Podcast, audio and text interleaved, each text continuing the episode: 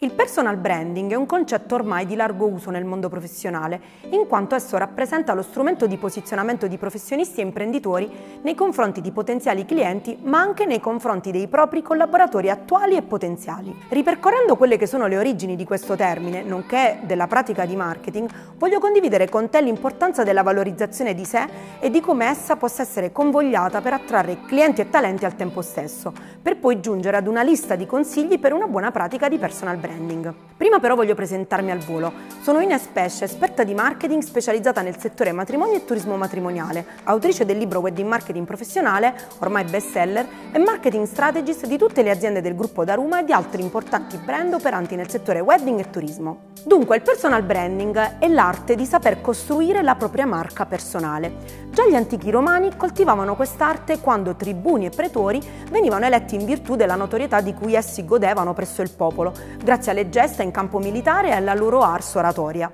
L'attività finalizzata alla valorizzazione di sé si è poi acuita durante il periodo imperiale, quando nacque il mito dell'imperatore romano. Il termine personal branding, come lo conosciamo oggi, risale al 1997, quando Tom Peters in un suo articolo descrive il brand personale come Your Promise to the Marketplace and the World. Egli stesso tiene a precisare altresì cosa non è il personal branding.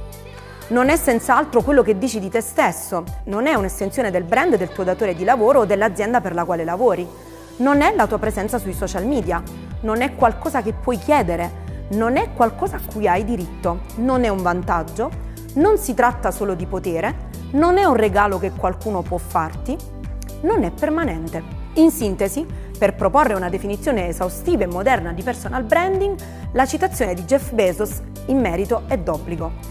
Il personal branding è quello che le persone dicono di te quando tu non sei nella stanza. L'espressione valorizzazione di sé come obiettivo del personal branding potrebbe apparentemente avere a che fare con l'autostima e in effetti in un altro mio video sul significato del personal branding per l'industria del matrimonio e degli eventi ho spiegato come la fiducia e la stima nei propri confronti è uno degli elementi che contribuiscono a costruire un buon personal branding insieme a esperienze personali, professionali, competenze, rete di relazioni e capacità di comunicazione. Puntare alla costruzione di un brand personale in un'epoca in cui ognuno di noi è analizzato sul web, prima ancora di poter stringere la mano al nostro potenziale cliente, partner commerciale o datore di lavoro, direi che è più che indispensabile. Mettere a disposizione del futuro analista contenuti in grado di fornirgli un pregiudizio congruo sul nostro conto è un evidente vantaggio che si contrappone ad un risultato distruttivo se invece il nostro personal branding fosse lasciato in balia del buzz incontrollato degli user generated content sul web.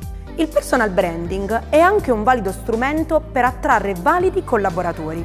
In ambito aziendale si parla di employer branding come di quella strategia ben congegnata che definisce l'identità dell'organizzazione come luogo interessante e accattivante per i potenziali candidati, dipendenti e a cascata per i clienti.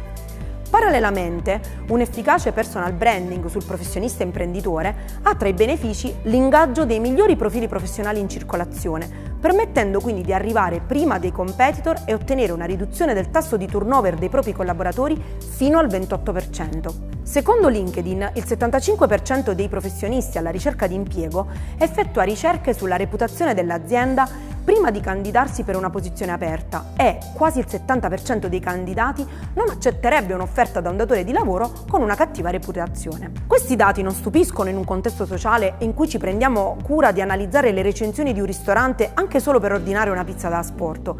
Figuriamoci se siamo disposti a firmare un contratto di lavoro con un professionista o un'azienda che non si presenta attraente dal punto di vista professionale.